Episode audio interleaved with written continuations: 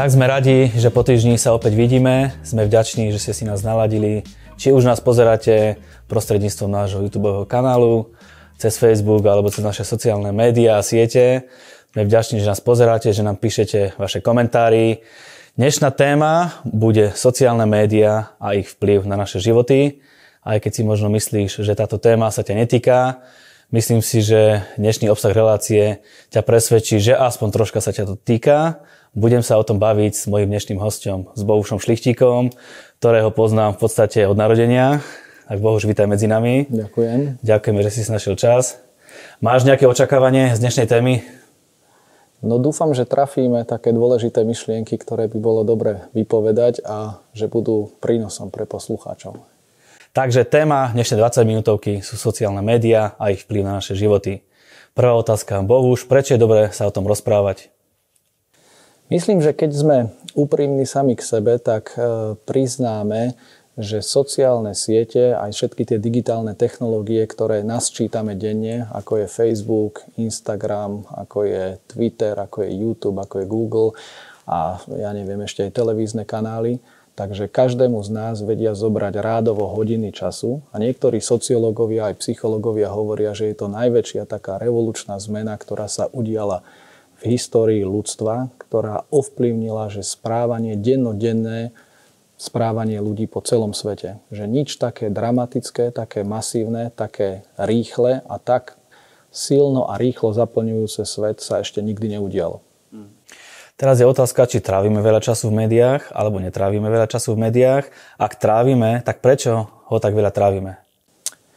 No hovorí sa, že, že podľa nejakých štatistík, že človek strávi na sociálnych sieťach a na, v tomto internetovom priestore alebo digitálnom priestore od 3 do 7 hodín denne. Čo už je, povedalo by sme, že štvrtina alebo tretina, tretina času. Ďalej by sa dalo povedať, že podľa, podľa štatistik, teda, teda, ktoré som načítal k tej téme, je, že jedna tretina ľudí si nevie ani len predstaviť, že by jeden deň strávila tak, že sa nepripojí a nepozrie sa na niečo, čo jeho konkrétne zaujíma. Treba, že jeho Facebookový účet, alebo jeho Instagramový účet, alebo maily by neskontroloval. Že už sme si tak, tak nám to vstúpilo do životov, že to ovplyvňuje úplne dennodenné naše návyky, správanie, aj to, ako vyzerá náš čas v rodinách, ako sa rozprávame s ľuďmi, či je to prerušované, alebo to nie je prerušované. Myslím, že to je veľký vplyv. Zdá sa mi, že to dosť veľký čas, čo si povedal, až sa mi to nechce veriť. Myslíš si, že reálne v tom ľudia tak žijú, že až toľko veľa trávia času? No, 60% eh, tínedžerov, podľa teda štatistík, nemá vôbec obmedzený čas na internete. Hej. A eh, no, v, tom, v tejto dobe covidu alebo korone to ani nehovorím, ale tam je, že keď berieme školu, že trvá niekoľko 7 hodín trebárs alebo 6 hodín, tak to odrátajme. Lenže k tomu je ešte ten voľný čas a to, kedy je to najdôležitejšie mať pod kontrolou, tak je to práve tento voľný čas. Že ako človek trávi voľný čas a ako vie zregenerovať svoj život. A ak jeho regenerácia je zase len v tom istom priestore, kde sa nachádza treba v práci alebo v škole a po obede trávi čas tak isto, tak nemá to najlepšie účinky, najlepší vplyv na ľudský život. Spomínal si voľný čas, čiže je dobré dať napríklad deťom nejaké aktivity, nejaké koničky, aby čo najmenej času vedeli stráviť na týchto zariadeniach? Áno, jedno z najdôležitejších odporúčení, ktoré teda som zachytil na túto tému, je presne toto, že, že človek by mal vedieť tak pestro si zariadiť svoj voľný čas, aby nepocitoval takú nejakú nutkavú potrebu sa tam vrácať, či už z pocitu nudy, alebo z pocitu prázdnoty, alebo samoty, alebo z niečoho iného, ale aby vedel nejako zmysluplne všetko si to tak nakombinovať mm-hmm. v mhm. živote. No vyzerá to tak, že ako keby pár e, ľudí, ktoré sú mozgy, ovládalo masu ľudí, milióny ľudí. Je to naozaj tak, že robia s nami v podstate čo chcú? Vieš čo, no áno, je na, to, je na to veľa kníh, veľa článkov. Ja to tak registrujem už možno 5 rokov. E, je to pre mňa zaujímavá téma, hej, pretože sám sa v IT pohybujem, vlastne aj som to vyštudoval, aj, aj celý svoj taký ten pracovný život sa pohybujem v tom priestore. Aj vidím, ako to pôsobí na mňa a aj vidím, ako to pôsobí na deti alebo na mladú, na mladú generáciu.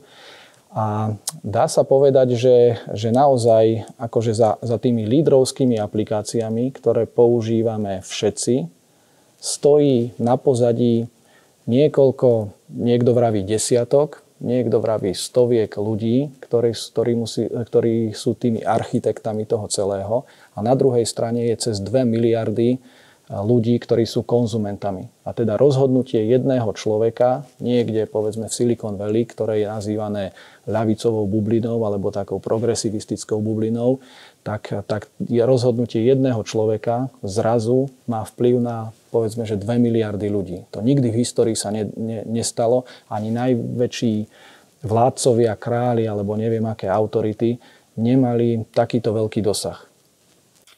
Príde mi to taký nerovný boj, že sa voči tomu nedá ani brániť. Dá sa nejak brániť, lebo oni dá sa povedať, že majú naozaj vplyv a vedia s nami urobiť, čo chcú. Tak ako viem proti tomu ísť? No to, že je to taký nerovný boj, tak to je, to je istá vec. Hej. V jednej knihe dokonca celá kapitola sa tak volá, myslím, že v digitálny minimalizmus sa to volá a celá kapitola sa volá, že dali jej názov tí autory, že nerovný boj. A dá sa to veľmi ľahko predstaviť totižto, hej, že na jednej strane si predstav nejakého konzumenta, treba z nejaké malé dieťa, 7-ročné, 6-ročné, 10-ročné dieťa, alebo tínedžera, alebo kohokoľvek v takomto nejakom veku. Na druhej strane si predstav, že je technologicky veľmi vyspelá spoločnosť, v ktorej robia veľké mozgy, najlepšie mozgy daných oborov, lebo dostane za to veľký plat sú tam obrovské rozpočty, treba, že vrádovo, že, že miliardové rozpočty. A teraz predstav si, že táto spoločnosť, jej cieľom je získať alebo zaujať pozornosť toho konzumenta na druhej strane.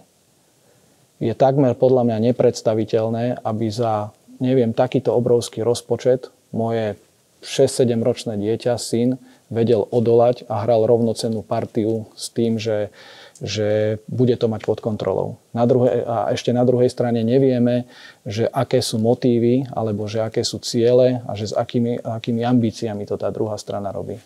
Spomínal si, že chcú zaujať našu pozornosť. Ako ju chcú zaujať? Že oni reálne tie firmy súťažia voči sebe, že vymýšľajú, ako inak ešte zaujímať tú našu pozornosť? Alebo ako prebieha celý ten boj voči našej pozornosti?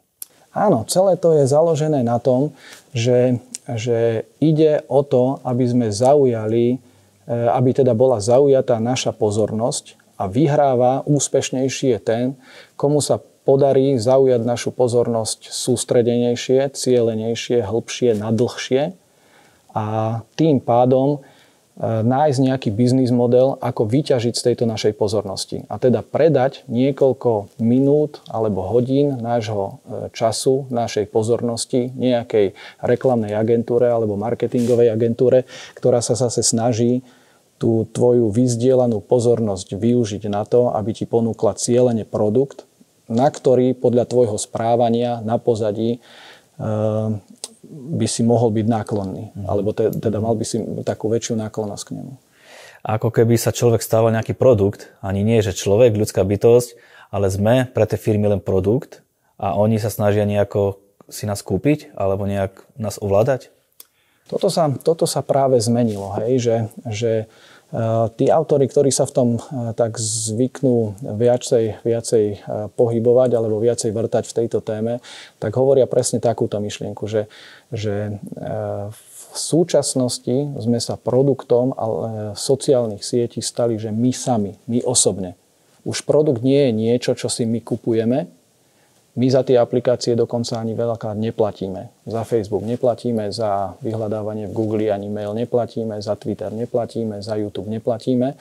A teda, teda keďže nič nie je na svete zadarmo, tak niekde musí byť nejaký biznis model, ktorý tomu dáva zmysel. A ten biznis model je presne to, že, že udržanie našej pozornosti, čo najväčšie, najcielenejšie zaujatie tej pozornosti na to, aby som vykonal na konci nejakú akciu, ktorá sa odo mňa očakáva a ktorá prinesie zisk nejakému, nejakému inzerentovi.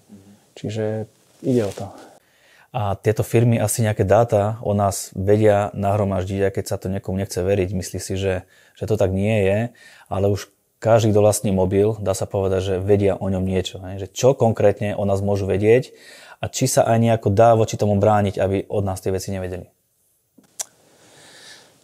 Toto je jedna z takých tých kontroverznejších častí toho celého, pretože, pretože naozaj sa v dnešnej dobe zbiera o človeku všetko. Každý druh informácie, ktorákoľvek je dohľadateľná alebo ktorákoľvek je vysledovateľná v tvojom správaní na internete, tak je ukladaná niekde na nejaké veľké servery a s tými dátami pracujú nejaké algoritmy umelej inteligencie. Čiže keby bola otázka, že teda, že čo sa ukladá o nás, tak ukladá sa všetko. Ukladá sa to, že ktoré videá pozeráš. Ukladá sa to, že ktoré videá nedopozeráš do konca. Ukladá sa to, ktoré články získavajú tvoju pozornosť a ktoré nie.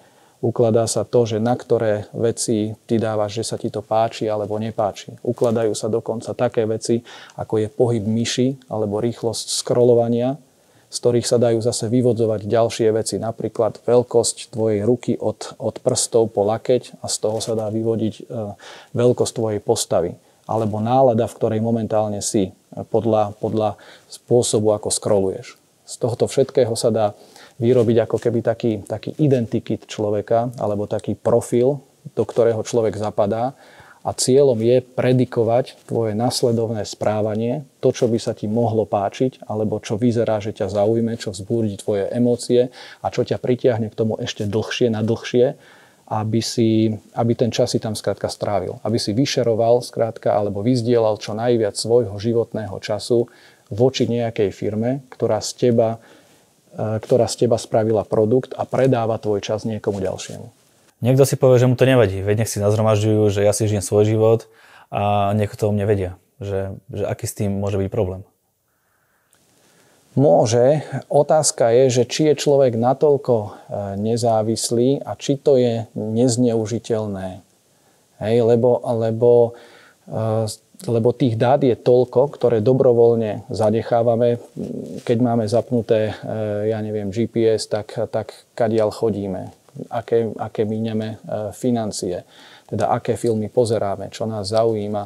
A že e, keď, keď z tohto celého dáme dokopy popis nejakej našej osobnosti, tak, tak tých informácií je toľko a také kvalitné, že v histórii by najlepšia tajná služba sveta a neviem koľko, koľko nejakých ľudí, ktorí by sledovali človeka, nedokázalo zhromaždiť toľkoto informácií. A teda je to obrovský priestor preto, aby s tým človekom som vedel pracovať a horšie je, že vmanipulovať ho do niečoho, čo možno ani on sám nechce, ale, ale tá firma si to žiada.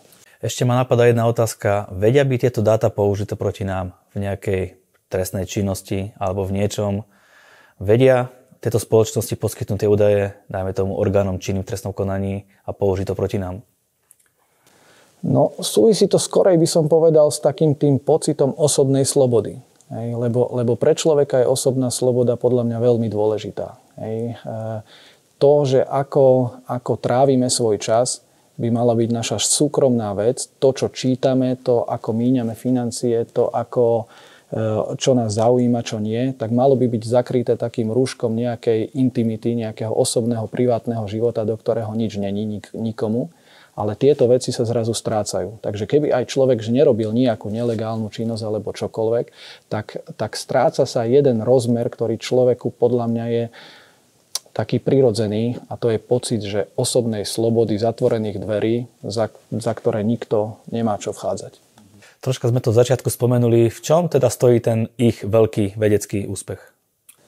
Podľa mňa sú také tri dôležité oblasti, na čom to celom stojí. A poprvé, že e, pochopili sme, ako funguje mozog, čo ho dokáže stimulovať, čo v ňom spôsobí, že príjemné pocity, čo v ňom spustí nejaké reakcie, pri ktorých sa človek cíti šťastný, alebo dokonca, že čo v tom mozgu pôsobí to, že ma to núti vrácať sa naspäť a opakovať nejakú činnosť, ktorú robím. Čiže nejaké podľa mňa, že porozumenie e, mozgu, poznanie, veda, ktorá nám odkryla, že ako sa tieto veci správajú, lebo k tomu celému sú celé štúdie, že, že popri tom, ako používam nejakú aplikáciu, tak sa robia kadejaké testy alebo merania mozgovej činnosti a produkcie dopamínu a, a rôznych teda vecí okolo toho. Čiže fungovanie mozgu a na druhej strane, že, že trošku, že využitie týchto, týchto informácií preto, aby som tie aplikácie, týchto informácií, preto, aby som aplikácie vytvoril tak, aby ten mozog pracoval ako ja chcem. Čiže dalo by sa to vložiť do kategórie akejsi manipulácie, e, lebo už ten človek je ťahaný, tlačený alebo vedený niekde, kde ho chce dostať niekto iný, o ktorom nevieme vždy, že či jeho úmysly sú také čistúčké, ako by sa tváril. A po tretie si myslím, že to stojí ešte na takej, takých tých sile súčasných technológií, na umelej inteligencii a na vyhodnocovaní dát a na tých vecí, ktoré nám umožňuje až tá súčasná doba. Čiže ako keby to človeku robilo dobre, keď si ťukne do mobilu, keď sa mu to niečo vyskočí, ako keby ho to uspokojovalo nejako, inými slovami. Áno, áno. Je to, je to, v knihách to vieš, ako je popisované, že je to popisované ako systém náhodných odmien. A to je niečo, že, že pre mozog je veľmi vzrušujúce a veľmi dobre reaguje na to, keď zrazu z času na čas mu vyskočí nejaká odmena, v podobe nejakej že správy, alebo v podobe nejakého cinknutia, alebo v podobe nejakého niečoho, že článku, ktorý je pre neho mimoriadne zaujímavý, alebo politickej udalosti, ktorá, ktorá teraz vyskočila a komentára nejakého, nejakého človeka a zažije pritom taký príjemný pocit vzrušenia, príjemný pocit akoby radosti. Keď to niekto rozoberá hlbšie, tak sa hovorí o produkcii dopamínu, takej cielenej, a to sú práve také tie hormóny, také ktoré stimulujú e, teda taký, že neurotransmiter sa to volá a je to, je to niečo, čo pôsobí taký pocit radosti e, u nás a preto sa k tomu radi vraciame. Dá sa sloboda nejako ochrániť? Mám, keď mám telefón, je už jasné, že vedia o mne tie data, alebo som ovládaný, alebo viem nejako ujsť predtým. Viem si tú slobodu, aj keď mám mobilný telefón, dajme tomu, nejako ochrániť. To je ťažká otázka, že či viem si ochrániť slobodu. No, keby som si ju chcel veľmi ochraňovať, tak by som asi používal čo najmenej z týchto technológií. Hej. Čiže keď by mi veľa išlo o ochránenie slobody, nejaké... nestiahoval by som aplikácie, ani nie, že povedal by som, že iba tie, ktoré potrebujem pre prácu. Lebo nedá sa byť ani, že v súčasnej dobe sa bez toho zase, že asi nedá žiť. Hej? Lebo v práci sa to vyžaduje, v škole sa to vyžaduje. Eh, ale aplikácie, ktoré sú určené len čisto na zábavu a nie sú mi pracovným nejakým nástrojom, tak tie by bolo určite dobré mať pod kontrolou. Z toho vyplýva, že veľa ľudí je závislých na týchto technológiách, že veľa ľudí ako keby nevedelo bez toho fungovať. Kde je závislosť, kde nie je závislosť, ako to štatisticky vieme povedať? No, závislosť, je, závislosť je definovaná tak, že je to nejaké eh, konanie, ktoré vypôsobuje opakované, nutkavé, no opakovanú nutkavú potrebu zopakovať to konanie, aj za e, tým alebo, alebo s, tým, s tým nejakým výsledkom, že to má negatívne výsledky, negatívny prínos na môj život. A má to negatívny, e, negatívny teda prínos, ale ja aj tak znovu a znovu to robím. Hoci aj vnútorne si uvedomujem, že niečo na tom nemusí byť v poriadku. Napríklad, že tretia hodina na YouTube nie je správna, ale ja tam napriek tomu zostanem, lebo ten pocit takého akurátneho šťastia v danej chvíli mi to zabezpečuje. Čiže tak nejako, tak nejako je to mm-hmm. A myslíš si, že ľudia, ktorí sú v tom, si uvedomujú, že už je nejak zle, alebo že sú na tom, začínajú byť závislí, alebo ich to tak zožiera, že nemajú ani šajnu o tom, že sú pod obrovským vplyvom? No, tiež nie som na to veľký odborník, ale zvykne sa hovoriť, že človek si, že, že závislosť má niekoľko fáz a že na začiatku si ju človek ani nepripúšťa potom, že ju nejako popiera trebárs, alebo že až v niektorej ďalších, z ďalších fáz si uvedomuje, že niečo není v poriadku a je ochotný s tým e, niečo spraviť. Hej, že e, dá sa to rozoznať, vieš podľa čoho. E, podľa nejakej štúdie tiež, ktorú som čítal, tak myslím, že medzi jednou tretinou a polovičkou mladých ľudí mali abstinenčné príznaky keď im rodičia alebo nejaké autority počas toho testu, že cieľene vypli prístup k týmto zariadeniam. Že opakovali sa u nich také, že, že opakujúce sa veci u všetkých a to je napríklad, že pocit frustrácie, pocit e, nudy, pocit hnevu, pocit agresivity, pocit bezcielnosti, e, bezvýchodiskovosti. Také, také, presne také isté veci, ako e, sú sprevádzané inými druhmi závislosti. Hej, čiže nejaké že zmeny nálad, e, podráždenosti, ktoré sa zrazu stratili, keď človek dostal prístup k tomu zariadeniu znovu. Vieš povedať nejaký príklad, čo môže človeku dobre urobiť, keď napríklad e, sa niečo na mobile vyskočí. Hej? Že sú nejaké také finty, ktoré naozaj tie firmy vymysleli, aby toho človeka chytili, že a už ho máme, už ako keby čakal na to, že na druhej strane niekto odpovie. No, založené je to na týchto, na týchto nepravidelne vyskakujúcich správičkách rôzneho druhu alebo rôznych teda bonusíkov pre mozog. Hej. Pre nás to není, že finančný bonus, ale, ale mozog na to nejako reaguje. Hej. A e, Dá sa povedať, že, že každá z tých maličkostí, ktoré, ktoré tie sociálne siete sprevádzajú, tak má svoju že premyslenú stratégiu, že prečo tam je. Hej, že príklad je tie tri botvočky, ktoré vidíme vtedy, keď s niekým si četujeme a, a tie tri botvočky sa tak zvýrazňujú a vidíme na druhej strane, že niekto četuje a že nám niekto odpovedá. Do nejakého času, kým to nebolo, tak človek bol zvyknutý, že, že odpísal a treba buď to odložil, alebo, alebo presunul sa niekde inde. A že jednou touto maličkosťou sa stalo zrazu to, že na druhej strane vidíme, že niekto odpovedá a pritiahlo to našu pozornosť a zase na niekoľko minút čakáme, že čo, čo nám príde a zase 2, 2 miliardy ľudí krát niekoľko strávených minút, popri ktorých si pozeráme tie zvyšný obsah tej sociálnej siete, na ktorej sa nachádzame, e, donieslo, že niekoľko miliard minút, ktoré sú predateľné. Čiže jedna maličkosť je každá z tých maličkostí je špeciálne vymyslená, nie je náhodná a na druhej strane stojí akože premyslený systém, ktorý pracuje s nami, aby sme my tam zostávali. Áno, viem si predstaviť, že je to veľmi zrušujúce pre ľudí písať si s niekým a na druhej strane si povie, že áno, myslí na mňa, je to tam a tá komunikácia ako keby bola živá, ale je to ozaj len také virtuálne celé. Ďakujeme veľmi pekne, náš čas dneska vypršal. My sme sa dostali až na tému závislosť v podstate a na budúce spravím takú malú reklamu, lebo sa budeme baviť o tom, ako vplýva táto závislosť na náš mozog, na naše duševné zdravie, celkovo na naše zdravie a ako sa z toho dá výjsť. Čiže ak vás táto téma veľmi zaujala, robíme reklamu na budúci týždeň. Naším dnešným hostom bol Bohu Šlichtík, ITčkár a priateľ. Ďakujeme za tvoj čas, bol to príjemný rozhovor. Ďakujem, teším sa na budúci. Vidíme sa spolu na budúci týždeň. Majte pekný čas. Dovidenia.